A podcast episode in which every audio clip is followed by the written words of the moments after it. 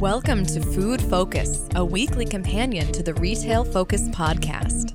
Each show will discuss news, issues, and product releases in the restaurant, fast food, beverage, and grocery industries. Here are your hosts, Trent Kling and Leighton Kling. Welcome to this edition of the Food Focus podcast. Trent Kling, along with Leighton Kling, will discuss A&W's efforts to bring more franchisees into the fold. We'll also talk about Wendy's and their relative success in their latest quarter and rumors of another FSR industry bankruptcy. This edition of the Food Focus podcast is brought to you by Third Wave Water. If you ever wonder why the coffee you make at home never tastes as good as the coffee you buy at a coffee shop, well, the secret is that coffee shops spend thousands of dollars conditioning their water. Third Wave Water can do the same thing for you at home. Check out their website at thirdwavewater.com and use the promo code FOCUS for 10% off your first order. Now, we begin this episode of the Food Focus podcast with a grocer in the northeastern United States and in the mid Atlantic region as Weis Markets reported contracting profits for their last quarter on double digit increases in revenue. Weis Markets is a grocer with a total of 204 supermarkets. As I mentioned earlier, they're in the northeastern and now mid Atlantic United States. They have purchased more holdings and opened more stores a little bit further south, particularly in Maryland and Virginia. The chain has evolved over the years, and because of that, their store footprints vary widely from store to store or from market to market. Up until the 1950s, quite a while ago, they had many locations as smaller corner street markets, almost the size of C stores. In 1955, they consolidated their stores into the larger, more conventional stores that are more prevalent today throughout the Weis chain. And now, as a larger, more well known grocer, they have about a dozen private label brands, including organic and all natural offerings. And, and Leighton, they got here through expansion. That's one of the reasons why their top line revenue is increasing, but at the same time, it's kind of frightening to watch profits shrink and margins shrink as well.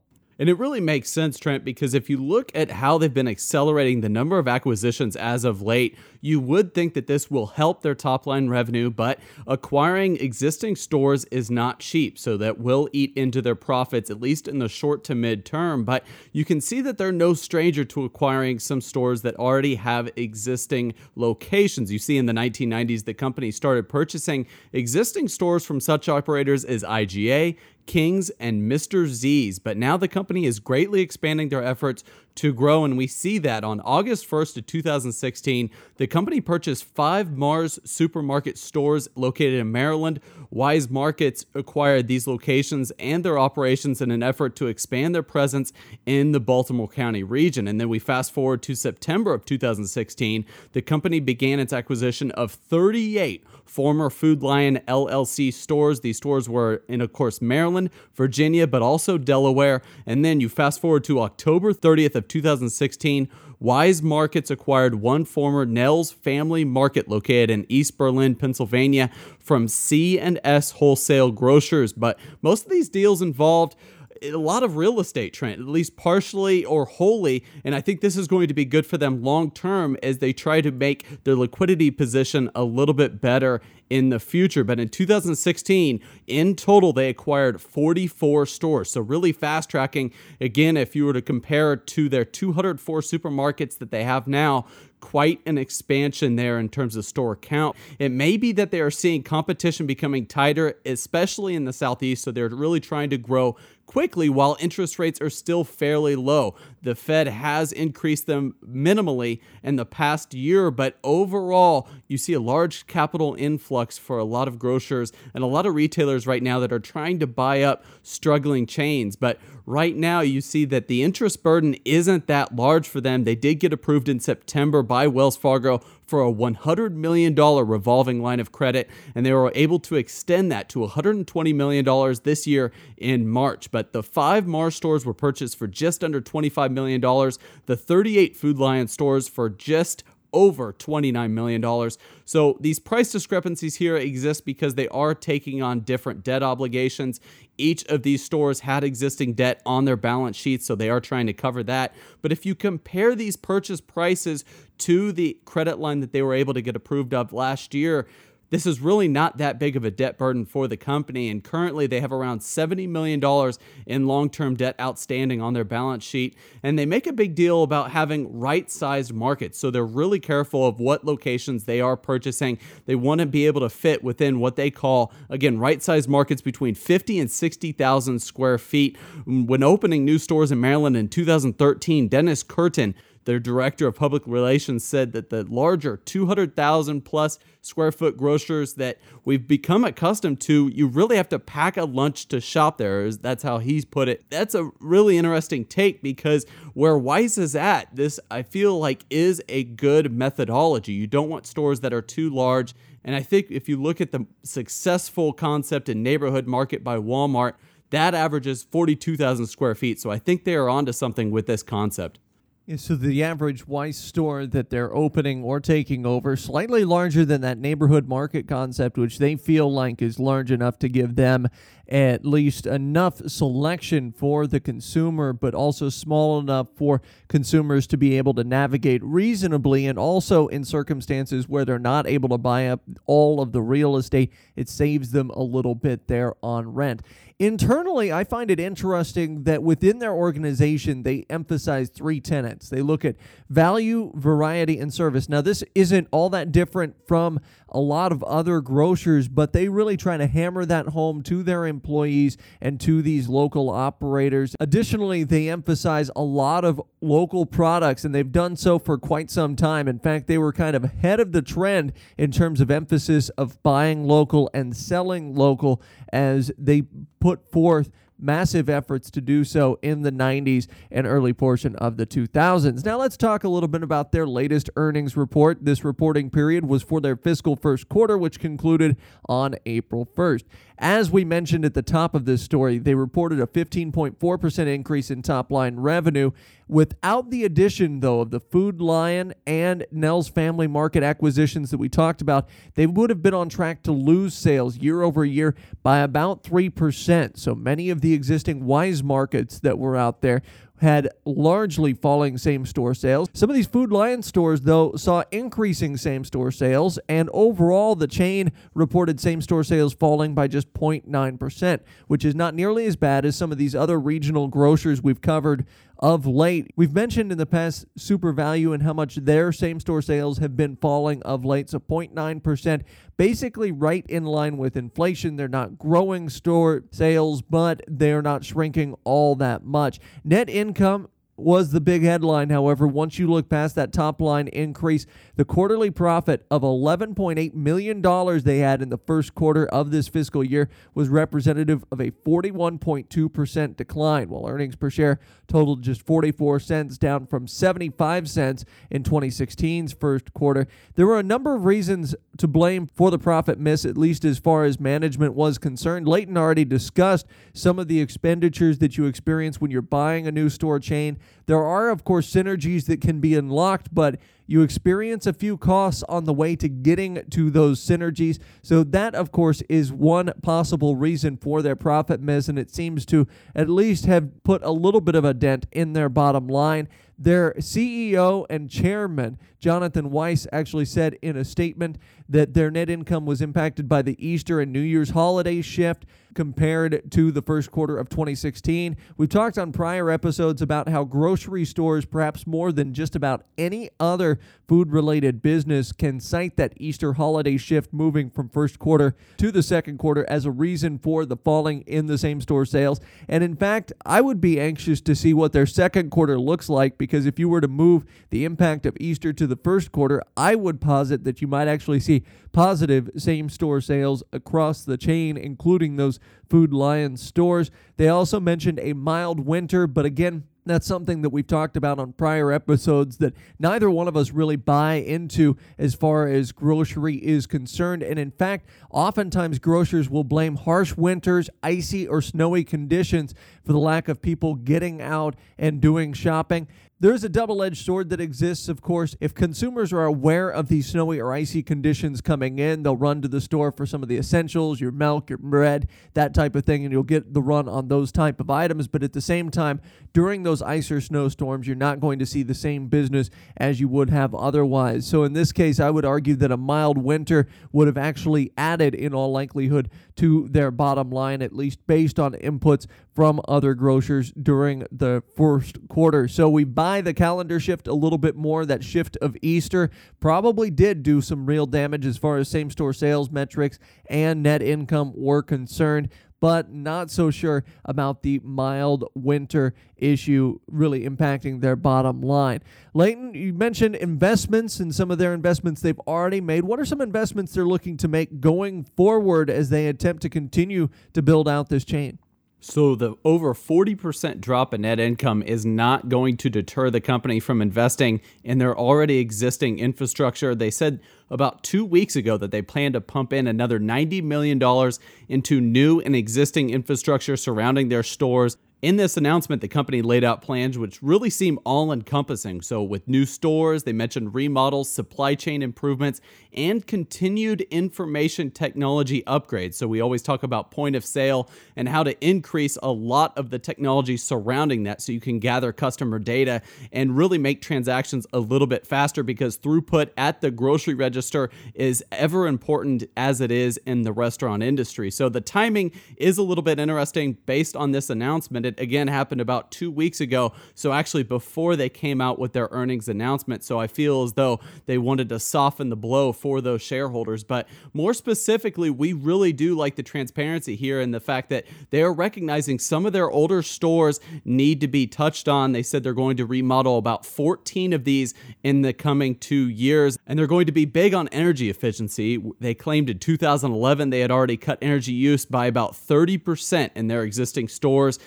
You talk about continued expansion of their distribution center as well. Overall, they have seven new stores in the active planning stages and expect most of them to open in 2018. So there's a lot going on here. And while not directly discussed, the company did seem big on the idea that their 23,000 employees are their key to success. So I am curious to see if they have any plans to increase wages or have any other sort of benefit programs and this can either help the customer service metrics or it can just boost employee morale, which obviously leads to lesser employee turnover numbers in the long run. But if you look at their shares, they were down at the end of trading last week by about 6%. They have remained there around $54, $55 a share. The company does offer a dividend to its shareholders since it is profitable.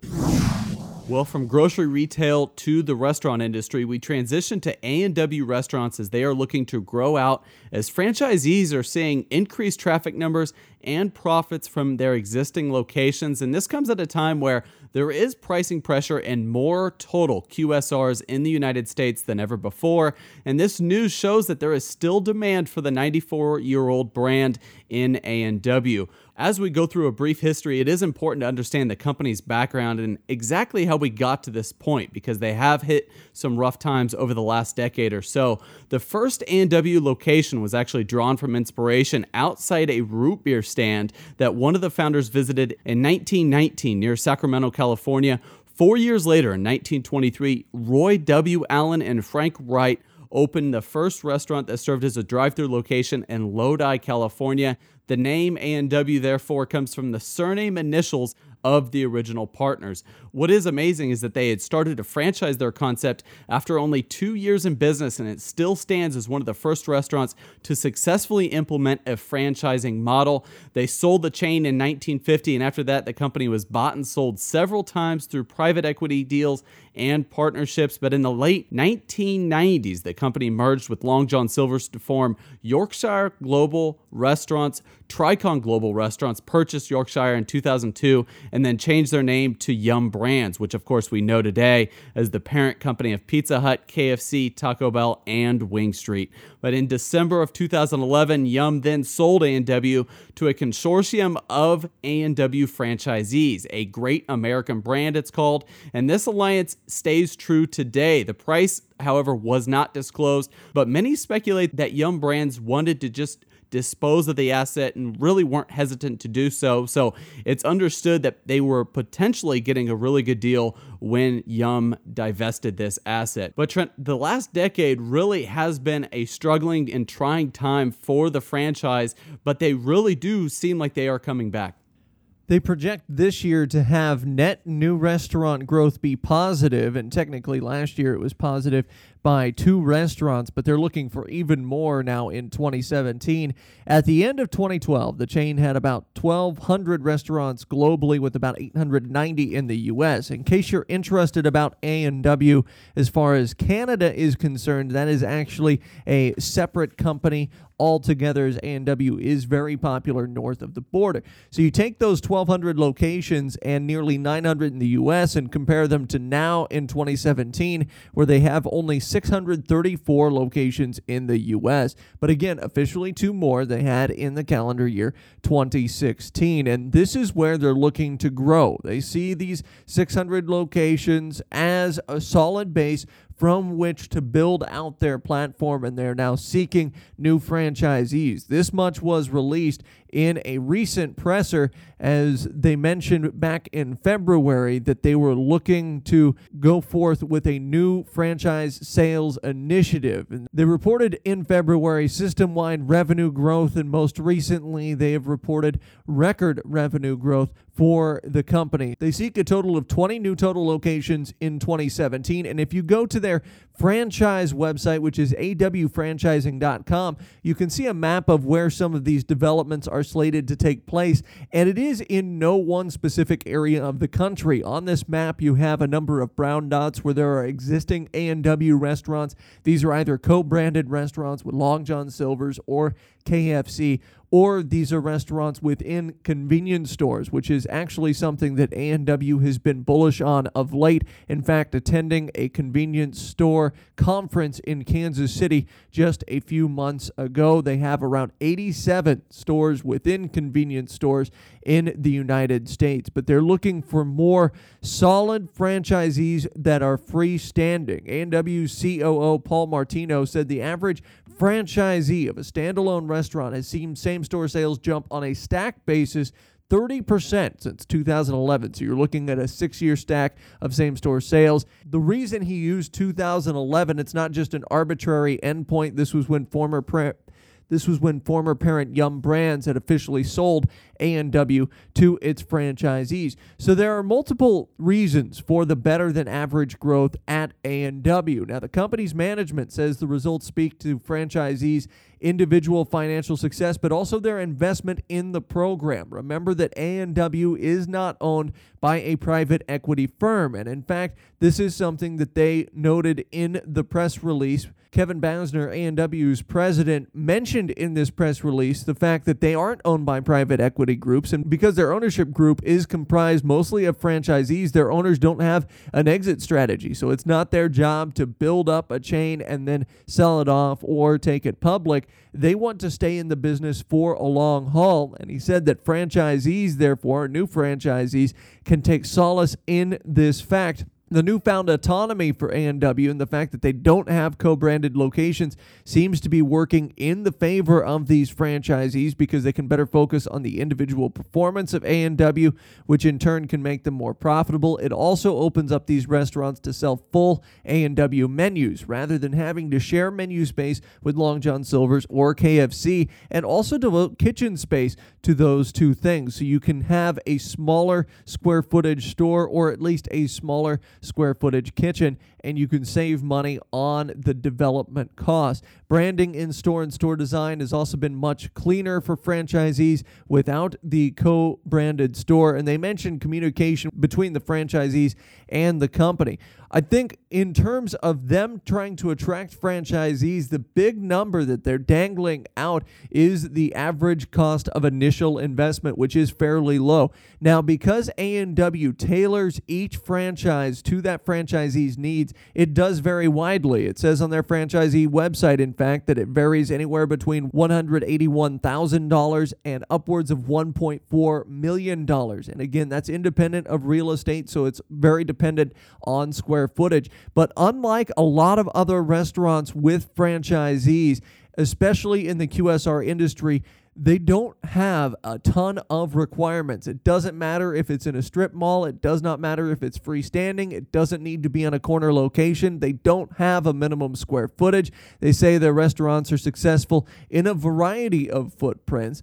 And what's more, the franchise fee is a relatively reasonable $30,000 up front. It's a 20 year term with that franchise fee, and then royalty and advertising fees 5% apiece. So if you're a franchisee looking to jump in, especially with an iconic brand such as A&W, a lot of these terms seem fairly reasonable. And so they're getting a lot of franchisees that are hopping in that are individual franchisees, not enormous franchise groups. And effectively, they're running the these A&Ws individually as small businesses. I think right here we're talking about the right amount of flexibility and the right amount of commitment. You mentioned the 20 year commitment that a lot of franchisees are having to make when signing up and starting a franchise. I believe that looking in the long term is going to make these the most profitable and successful locations possible while also offering to give each individual franchisee the benefit of knowing their own individual market. For instance, we look at other franchises across the country and they do have a minimum square footage requirement or a maximum square footage requirement. And then they also like to look at the demographics of a given area. They're really putting trust in the franchisees with this. And also, you had mentioned communication, Trent. They are having more meetings, more of a hands on approach by visiting individual locations and encouraging franchisees to work with the staff even during business hours. They spoke about having people work with the cooks, working at the point of sale, dealing with customers firsthand. And this communication reinforces not only to the hourly employees, but the general management and the customers that everybody is engaged in the sole purpose of making it a better hands on experience. And this really has resulted in better engaged franchisee, and the executive teams are listening to the feedback, whether it's promotional or otherwise. This allows them to get a feel for how each location or each market is doing. And the structure is circular and that the franchisees are engaging more. So, in turn, the general managers will engage more and it trickles down to those hourly associates. But the company says all of these initiatives have really encouraged some franchisees to build out their portfolio, and some want to house over 100 locations, and some already do. So, some want to drive that number up even from there, but they're really driving customer engagement also through their Mug Club program, which issues a free root beer float every year on a person's birthday, among other deals. So we always talk about membership programs and how this boosts brand loyalty and brand engagement. But lastly, New products have helped the company. A lot of franchisees suggested they do this. And back in 2013, we saw new hand breaded chicken tenders, which boosted chicken demand at these locations by about 50%. In October of 2013, A&W opened its first new concept restaurant. Again, sort of a coming together of ideas here. A&W's burgers, chicken, and floats. Right now, for example, they've rolled out pub baskets with cod or shrimp fries and coleslaw. This is an intriguing move because it is outside the seasonality of Lent, of course, but overall, all of these things are going to be helping to boost traffic and then boost profitability. And I would not be surprised to see additional double digit store unit increases next year. Leighton, you and I have the opportunity because we do this podcast and because of some of our other business efforts to see inside the franchising efforts of a great number of restaurants, QSRs, FSRs, running the entire gamut. And to me, A&W's franchise process from beginning to end just seems a lot more personable. It seems as though A&W is really truly invested on the success of franchisees. There are a number of restaurants that are out there and restaurant chains that seem to, once they go ahead and get the money up front for that franchise fee, get some of the royalties every year, they're a little more hands off and they're not quite as concerned with the success of the individual franchisee. I would say exactly the opposite is true with A&W and that's not just a matter of how they portray it to the media. That's a matter of how they actually interact with franchisees and some of the mechanisms that they have in place. For example, a lot of restaurants will have a type of discovery day, and that's what A&W calls it, where you go to a training center and learn some of the tricks of the trade. But Leighton, you mentioned the training doesn't end there. It's a pretty constant basis.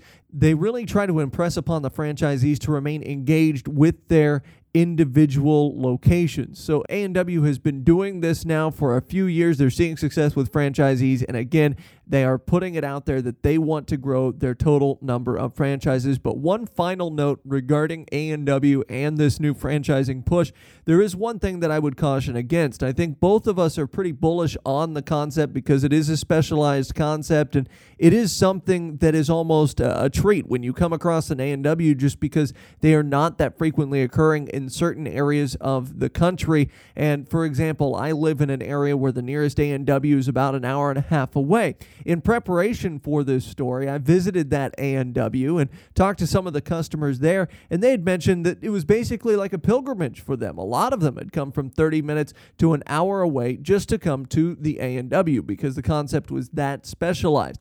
So if you add franchisees to this system, I do worry that there might be an effect of cannibalization here. It's not similar to other businesses, let's say a Starbucks, the effect of cannibalization there because Starbucks are pretty frequently occurring throughout the country, but instead where you have some of these franchisees having success because pilgrimages are made to their A&Ws, if you open up an A&W within say an hour radius of the previous franchisee, that franchisee may see a decline in same-store sales. So I would guard against that as far as analyzing A&W as potential to grow over a thousand locations in the U.S., but it does appear as though they have runway to grow around 100 to 200 locations, and there is a lot of white space on their current store location map. You know, Leighton, we talk a lot about beverages on this podcast, a lot about the coffee industry if for our listeners, if you ever wonder why the coffee you make at home never tastes as good as the coffee you buy at a coffee shop, whether it's the likes of Starbucks or a more local chain, well, here is the secret for those coffee chains and those coffee shops. They spend thousands of dollars to make the perfect water for making coffee. And now, for as little as 10 cents per cup, that's right, just 10 cents per cup, you can duplicate that magic in the comfort of your own home. Third Wave Water has a patent pending formula of minerals that, when added to a gallon of distilled water, makes coffee brewing magic. Recently, at the U.S. Brewers Cup Championship, the first and second place finishers brewed their coffee with Third Wave Water. Week in, week out, we talk about people eating in the comfort of their own homes, drinking in the comfort of their own homes. We talk about these robust to go programs, and now you can do the same thing basically with coffee. Check out their website at thirdwavewater.com and use the promo code FOCUS, that's F O C U S, for 10% off your first order. Again, thirdwavewater.com. Use the promo code FOCUS for Third Wave Water. We stay in the QSR industry as Wendy's shares popped on a solid first quarter this last week as the company's initiatives seem to be taking hold. Wendy's has been taking off on the stock market for about the last five years as they've shot up from under $5 per share to now well over $15 per share. The company has been reiterating recently a renewed approach to their business with a mix of refranchising some company owned restaurants, better food as well, and investing in the food, and also increased amounts of advertising. Some analysts point to the success of their 4 for $4 deal as a catalyst for sales in the first quarter. And of course, something we'll mention later on in this story is their social media presence, which, as far as their Twitter feed goes, is very unique. But first, the financial results. The company posted its 17th consecutive quarter of positive same store sales. So, four years and one quarter worth of positive same store sales as Wendy's North American sales were up 1.6%. This beat analysts' expectations of 1.1% in an era where a lot of QSRs are struggling a little bit to hammer in those same store sales numbers without significant initiatives like all day breakfast, for example, on behalf of McDonald's, Wendy's was able to get good positive same store sales increases in this latest quarter without a brand new program or without massive rollouts. Management was quick to point out on the conference call that same store sales on a two year stack basis were up 5.2%. And again, over this time, it's not like they have an all day breakfast to point out. Rather, they are executing more efficiently on a restaurant level. Their four for $4 deal seems to be working, and their investment towards marketing the quality of their food also seems to be helping their top line revenues. And I'm glad you prefaced the story with the refranchising effort that Wendy's has been undergoing. And we talked about their annual investor day where they really said this was the future. Not only are they remodeling and refreshing a lot of their locations, they're looking to sell off these company owned locations to really good franchisees. Again, another theme for Wendy's here with franchisees and, and building up a trustworthy relationship. But that explains why revenues fell almost $90 million for the first quarter of 2017 Total revenues were $285.8 million compared to the $378.8 million for the first quarter of 2016. This is representative of a 24.6% decrease, but the company points out this is primarily from that ownership change with 301 fewer company operated restaurants at the end of the first quarter 2017. So they still beat expectations though on the revenue front by about $3 million expectations from analysts of course. And then on the profit side, they beat as well. Earnings per share fell 18% again because of less revenue overall but earnings per share came in at 9 cents and this was actually a penny above Wall Street forecast. And if you look here at the reasons why the company is doing and performing so well, you see that Wendy's is also on track to have about half of its restaurants up on mobile ordering by the end of the year and testing delivery also towards the second half. And they're also considering a loyalty program. And so you talk about also this reimaged activation is looking to really boost long term traffic for the franchise. And we'll get into some in store kiosks they're talking about a little bit later and their own company goals. But general and administrative expenses were $52.4 million for the first quarter and this compares to 64.7 in the first quarter of 2016 and this of course is because the company is operating less stores but I feel as though this is beating company expectations this overarching goal to reduce general and administrative expenses by about 1.5% of global system wide sales by 2020. The dollar amount is upwards of $35 million in cost savings. And by selling these locations off to franchisees, they're hoping to have a better, more efficient platform to work with and really trying to optimize everything so everyone's on the same page and then it will all end up in some cost savings by 2020. But Restaurant margin came in at 16.7 in the first quarter, a slight decrease compared to the first quarter of 2016. The decrease was primarily a result of higher labor cost. Commodities were flat, however. We talk about higher labor costs. This is because of wage inflation. Wages are going up. Even in the QSR industry, multiple states are having minimum wage hikes, and this is going to affect some industries, especially the QSR industry, where you have operators such as Wendy's that participate and have business holdings in nearly every state. Another bad thing is they are now expecting inflation from commodity inputs. This is primarily the food that they serve to rise 1.5 to 2%, whereas before the company was expecting neutral prices. And Trent, this was something you and I have been saying both on the Retail Focus and Food Focus podcast for the last three to four months, in that we think that food deflation or food stagnation is actually going to go away in the coming quarters. And it looks as though we're right. A lot of analysts are predicting that we may even hit 3% food inflation towards the latter half of the calendar year 2017. But Overall, this will arguably help the grocery industry's revenues,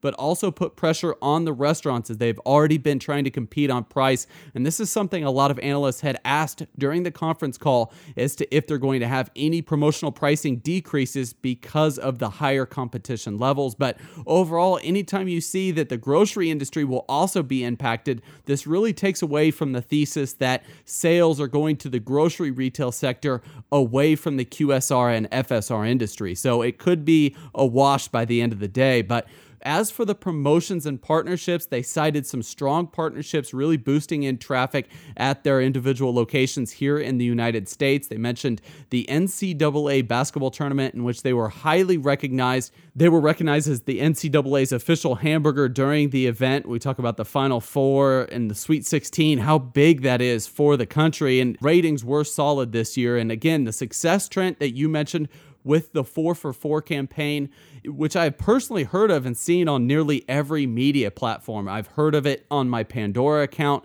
TV ads and online ads via YouTube. They've had success in adding the double stack also to that 4 for 4, which was actually rolled out in a limited time extension in January but turned into a permanent fixture on April 1st. But they also brought back the popular North Pacific cod sandwich and highlighted the Asiago Ranch Chicken Club as part of the deals as well.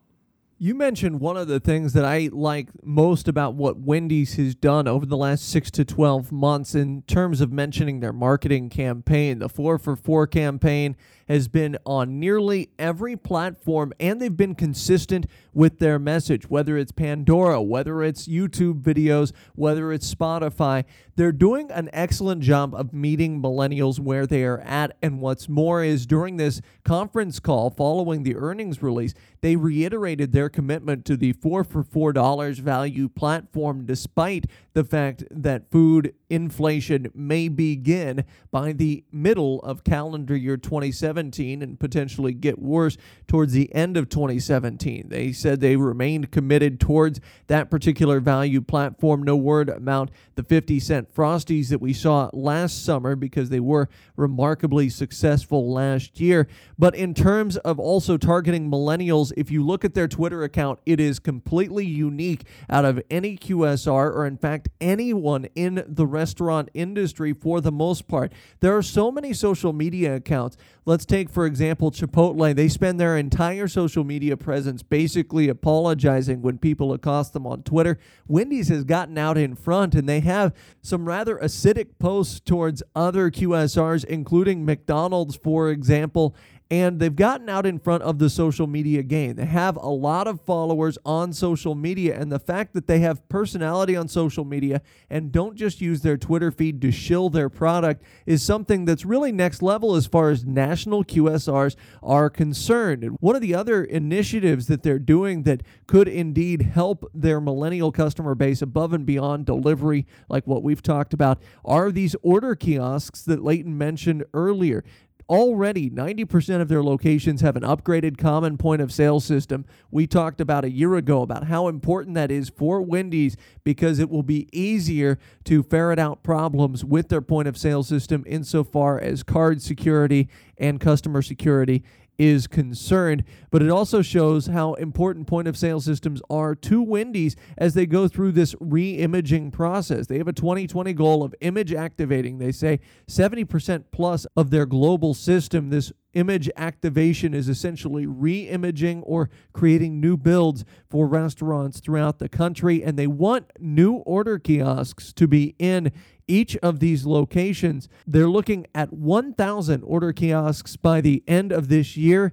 These order kiosks, they feel like, will help their throughput, but also give some customizability. One thing that we've discussed regarding some of the fast casual restaurants is the fact that their online ordering platforms has led to customizability, which is something that customers are now expecting. But if you can go and order at a kiosk and get your food really without too much interaction with a clerk behind the counter, that reduces the chance that something will be misheard or missaid, and you have an opportunity to customize customize your burger as you want it or customize your chicken sandwich or salad as you want it. And that's something that Wendy's is very big on the fact that everything on their menu is customizable. So, in addition to a value platform, they've got these kiosks that are beginning to be rolled out, especially in some of these new re imaged locations. And I feel like all of this, when you add it together, leads to an increase in their millennial customer base and an increase in store traffic, while at the same time managing to smooth out their throughput throughput. Wendy's shares approached a 10 year high on the news last Wednesday. Shares popped about 6% to $16 a share and have kept the momentum through trading this week. So, a lot coming here for Wendy's as they try to improve not only their in store experience, but expand their global footprint. Well, we've talked about bankruptcy with grocery retailers as of late, but it appears a full service restaurant operator may be on the verge of doing the same. Ignite Restaurant Group, owner of Joe's Crab Shack and Brick House Tavern restaurant chains, is preparing to file bankruptcy according to those close to the matter. IRGT is the ticker symbol for the publicly traded firm, which is now traded on an over the counter market. They first went public in 2012 and were traded on the NASDAQ Stock Exchange. Shares were down about 99% for the year and are currently trading around 2 cents per share. Some of our listeners may be familiar with Joe's Crab Shack and the cult like following they have built up since their inception in 1991. Overall, the company operates now 112 Joe's Crab Shacks and 25 Brick House Taverns. Others may be familiarized with the 150 plus location of Romano's Macaroni Grill, which they had sold to Red Rock Partners LLC in 2015. After struggling with competition from the likes of Olive Garden, they closed 17 Joe's locations in fiscal year 2016, 14 in the third quarter alone, and development for the Brick House Tavern was relatively stagnant. They had a net loss of one store during that time frame. As we mull through the details, this bankruptcy really has been swirling around for a while now, or at least rumors of it, as it became clear that the company is no longer viable financially in its current state. The Houston Business Journal reported back in early May that bankruptcy might be an option for Ignite Restaurant Group. The company has been more or less up for sale. They've been calling it seeking strategic alternatives for a while, but really back in April, it was said that Piper Jaffray may be an assistance in this regard. Piper Jaffray is a full service investment bank and asset management firm focused on both mergers and acquisitions. In April, overall, the company they were fairly despondent that a deal with one or both of their brands would take place. It was in early April that Ignite named a new CEO, Jonathan Tibus. He is actually a current managing director with consulting firm Alvarez and Marsal. Most recently, he was CEO of Last Call Operating Company, which we had talked about at length last year because they had owned Fox and Hound, Bailey's, and Champps Kitchen and Bar, which were forced to close into bankruptcy last year. They closed several locations, but were eventually purchased for around 26 $6.8 million. And it should be noted that he was hired there after most of the damage at the chain had been done. He was basically hired to oversee the bankruptcy and the transition thereafter. He was also the head of restructuring attempts at Quiznos, oddly enough. So basically, his specialty is guiding restaurant chains through tough periods of transition, and he is successful. And we should remember that with Last Call Operating Company, they were able to successfully sell off to Fun Eats and Drinks LLC, which is actually uh, another restaurant operator that has been operating for some time. So, a lot of change here happening, Trent, but it seems as though they are still in financial distress and they still need a buyer. That's correct. And John Tibus being hired in this circumstance, I think, is a positive sign if you're looking from the outside in. Now, obviously, the shareholders maybe don't have a ton to look forward to since the value of the stock has dropped off so significantly. But both you and I felt like last call, there was no chance that they were going to be able to sell or get out of bankruptcy. We figured they were just going to have to liquidate and move on from there. But Tibus was able to assist in brokering a deal. And at the time of his hiring, the chairman of Ignite, Paul Vigano, said that he believed, and they as a company believed, that Tibus and the rest of his team that was assembled underneath him were, and I quote, the right people to lead the company through our ongoing review of strategic alternatives, including the sale process we announced today, end quote. And this was, again, back when Tibus was hired earlier this year. Prior to Tibus coming in as the CEO, Robert Merritt resigned as the CEO and as a director. He stayed on as a consultant, which often happens in these circumstances as a transition is undertaken, especially one that may end up leading to a possible sale or a possible bankruptcy. Is again, they have not declared bankruptcy as yet, or at least as of recording this podcast. Merritt had been on their board since March 2014 and had been their CEO since November 2015. And I think we look at this as almost a cautionary tale of what happens when you name a director on their board as your CEO. We mentioned Dine Equity doing the same thing recently. As far as the recent SEC filings surrounding Ignite are concerned, this is what we now know through Thomson Reuters. On May 8th, forbearing lenders opted to enter into an amendment to their existing forbearance agreement, which was essentially an agreement to delay foreclosure this pushed the deadline or the forbearance period, if you will, back to May 23rd, 2017. What all this is saying is basically the lenders agreed to push back by about two weeks or 15 days the foreclosure deadline from May 8th to May 23rd. The suggestion here is that they are giving extra time to Ignite to either find a buyer or get things in order to file bankruptcy protection. The lenders in this case state that the outstanding balance on this credit agreement is at least 133.3 million, although it could be more,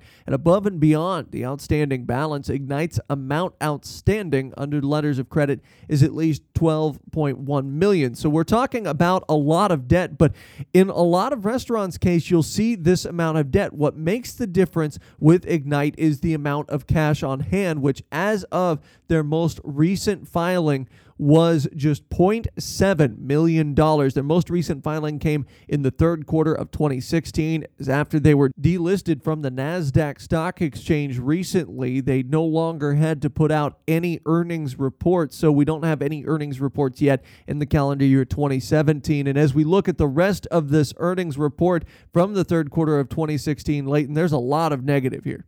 We dug up the third quarter of 2016, which was actually released on November 2nd, and it showed revenues of $119.9 million, but this was compared to revenues of 133.4 million in the third quarter of 2015. And then obviously revenues declining, same restaurant sales are also declining. Comparable restaurant sales declined 6.8% company wide 6.5% down at Joe's Crab Shack and a whopping 8.9% in a decrease at Brick House Tavern and Tap. We look at losses on a per share basis of 59 cents versus the 17 cents they recorded a year prior, and overall losses of around $15.2 million.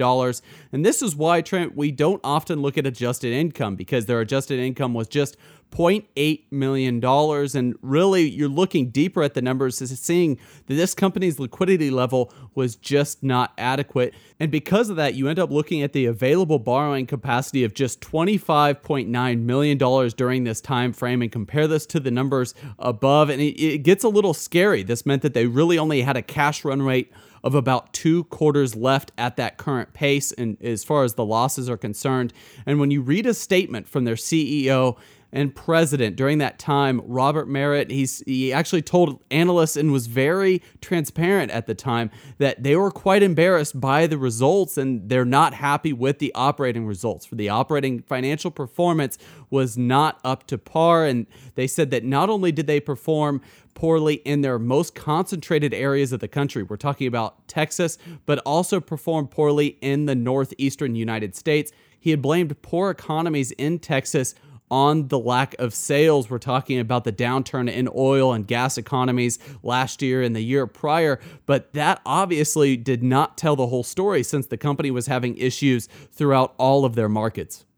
And you mentioned the cash run rate of two quarters left. Now, that was back in the third quarter. We've run out of those two quarters, which is why we're discussing potential bankruptcy anytime. So, if you do a little bit of a deeper dig over the last few years, you'll notice that their cash on hand or cash and cash equivalents dwindled quite noticeably over the last few years. Now, the company has been struggling to show a profit for a few years now, but if you look back at the second quarter of fiscal year 2015, their cash and cash equivalents was $48.4 million with a line of credit that ranged up to 24.3 million in terms of available credit. Their next quarter, the cash on hand actually went up to $51.6 million, and their credit also available to them went up at $25.9 million. But after the third quarter of fiscal year 2015, this is where you start to see sharp declines.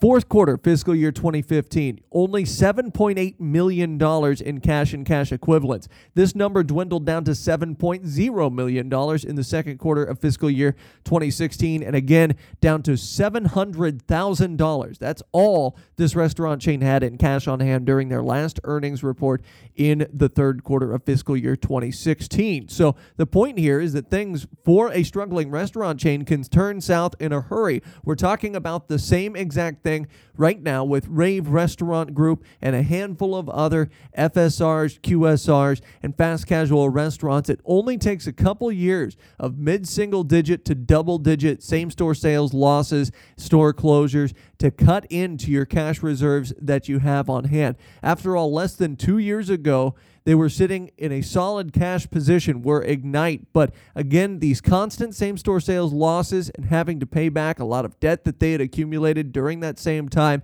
has significantly hurt their liquidity. And as I mentioned prior to getting into this, they were still losing money in prior years. They saw a net loss, in fact, of $53.5 million in fiscal year 2014 but they were unable to turn things around. And it seemed as though it was alternating between Brickhouse and Joe's Crab Shack, which one had the worst year. But just about every single year, one of those brands had falling same store sales over the past three to four years. Most recently, it's been both of them whose same store sales has been significantly falling. And part of the issue with Joe's Crab Shack, although they do have a strangely loyal following in some circumstances, they are seen more as a tourist destination. And maybe some of that tourism money is going elsewhere and towards non chain or other restaurants. So, between the fact that they spent a lot of money trying to cover up basically their losses and that they saw a reduction in cash position between third quarter of fiscal year 2015 and the fourth quarter of that year due to long term debt reduction. This has eroded their ability to maintain operations at their current pace. And as we've talked about, we still don't know whether or not they will declare bankruptcy or whether they'll be able to sell one or both their brands. And it's been said in the past that despite the fact that they're enrolling the help of Piper Jaffray, they're open to selling one or both brands to certain operators to try and create some cash to pay off their lenders. As we close out this story, though, one of the most interesting things to me about this story is the fact that shareholder equity fell from fiscal year 2014 to the third quarter of 2016 from 51.299 million to 6.613 million to now negative 19.629 million in the same time. So shareholder equity currently negative. All of these signs point to a restaurant operator that is struggling, but also one that's having a hard time bringing in new business and attracting new customers, as Wendy's, a company we just talked about, has been able to do. It's time now for the final segment here on the Food Focus podcast. We call it What We Ate, and each Leighton and I will talk about one thing that we tried that's either new to the world of food or new to us. And we begin with Leighton as he indulged in some Italian recently. Yeah, what I tried was actually new to me, but has been a long-time staple at Carrabba's Italian Kitchen. I chose to eat there over this past weekend because of a special $50 gift card promotion, in which if you purchase $50 in gift cards, you would get five $10 off vouchers that are good for a later date. So I figured now is the time. I had the chicken marsala, which was their grilled chicken breast with two sides. The recipe itself is actually highly touted by those who review restaurant meals on the internet. The chicken is topped with mushrooms and a special Lombardo marsala wine sauce, and that is really what caught my eye. I wanted something that was just more tasty than the regular boiled chicken that I try every week. So overall, Carrabba's has a recipe blog, and it is interesting because they're very transparent about their ingredients. That's kind of the concept behind Carrabba's is that they are a scratch kitchen. We've talked about cheddars in the past.